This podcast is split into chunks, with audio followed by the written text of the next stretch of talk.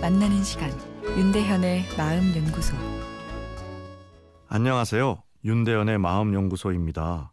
오늘은 먼저 지갑을 여는 저 가난한 과거 때문일까요? 라는 40대 주부 청취자의 사연입니다. 아, 저는 어느 모임에 가든 계산할 때 다른 사람들이 눈치를 보며 미적미적거리면 제가 일어나서 계산해버리고 맙니다. 아, 문제는 제 주머니에 여유가 있어 쓰는 거면 괜찮은데 돈이 없고 비상용으로 들고 간 카드만 있는 날에도 돈이 없으니까 네가 사 라는 말을 차마 못한다는 것입니다.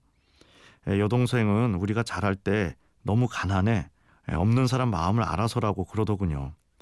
아, 그렇지만 제가 돈을 쓰는 것을 동네 친구들이 너무 당연하게 받아들이고 남편은 제가 물주되었다며 핀잔을 주니 속이 상합니다. 제가 이 옹졸한 것일까요? 오늘 사연은 돈과 연관된 이 관계의 문제죠. 기본적으로 인간관계의 문제는 모든 사람과 잘 지내겠다는 생각에서 시작되는 경우가 대부분입니다. 왜냐하면 이 모든 사람과 잘 지낼 수 없기 때문인데요.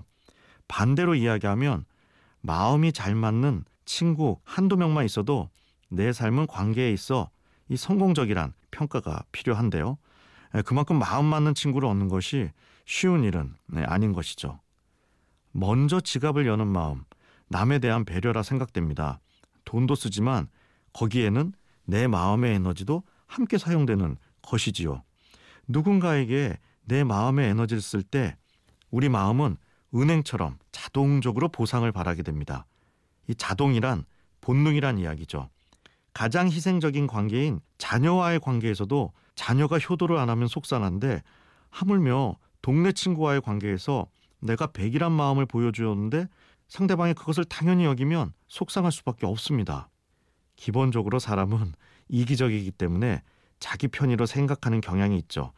아마도 매일 얻어먹는 친구는 상대방이 사기 좋아하나 보다 내가 같이 먹어주니 고맙겠지 뭐 이렇게 생각할지도 모릅니다. 에, 스스로를 옹졸하다 여길 필요는 전혀 없습니다. 내가 한 만큼 상대방의 보상을 원하는 것은 가장 기본적인 사람의 마음 반응이니까요. 관계에선 베푸는 것도 중요하지만 상대방의 배려를 잘 받는 것도 매우 중요합니다. 한 번 쏘면 그 다음에는 그쪽에서 쏴주는 친구들을 만나시면 좋겠습니다.